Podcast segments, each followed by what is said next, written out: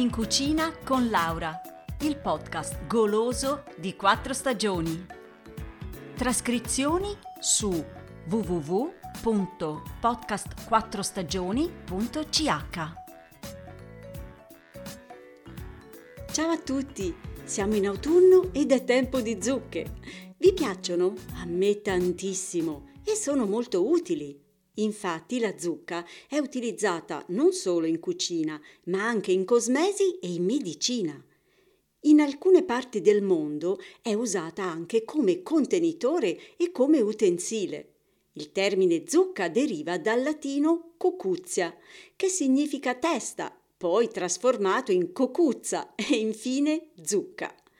I semi più antichi, pensate, sono stati ritrovati in Messico e risalgono a circa 8.000 o 7.000 anni fa.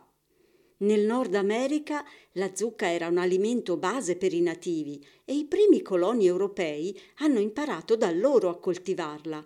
È stato uno dei primi ortaggi esportati dopo la scoperta dell'America, insieme alle patate e ai pomodori. Ma sai che significa avere sale in zucca? Significa essere intelligenti.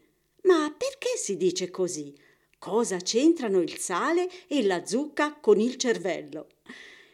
Forse questo modo di dire risale alle antiche usanze dei contadini che svuotavano le zucche, le essiccavano e le usavano come recipienti per trasportare il sale, un tempo molto prezioso, non solo perché serviva per insaporire le pietanze, ma soprattutto perché si usava per conservare gli alimenti. Avere sale in zucca significava quindi essere ricchi o bravi a trasportare il sale senza perderlo. Bene, ma ora andiamo in cucina e scopriamo la ricetta del risotto alla zucca. Ingredienti: 400 g di polpa di zucca, 300 g di riso del tipo carnaroli, 80 g di burro, una cipolla tritata, mezzo bicchiere di vino bianco secco un litro di brodo vegetale, parmigiano grattugiato, sale, pepe. Fai un soffritto con burro e cipolla. Aggiungi la zucca tagliata a cubetti e fai rosolare un po'. Poi aggiungi un po' di brodo vegetale e lascia ammorbidire la zucca a fuoco lento per 15 minuti, mescolando di tanto in tanto. Quando la zucca sarà molto morbida e quasi completamente disfatta, unisci il riso, il vino bianco e un pizzico di sale. Mescola e fai insaporire per circa 5 minuti.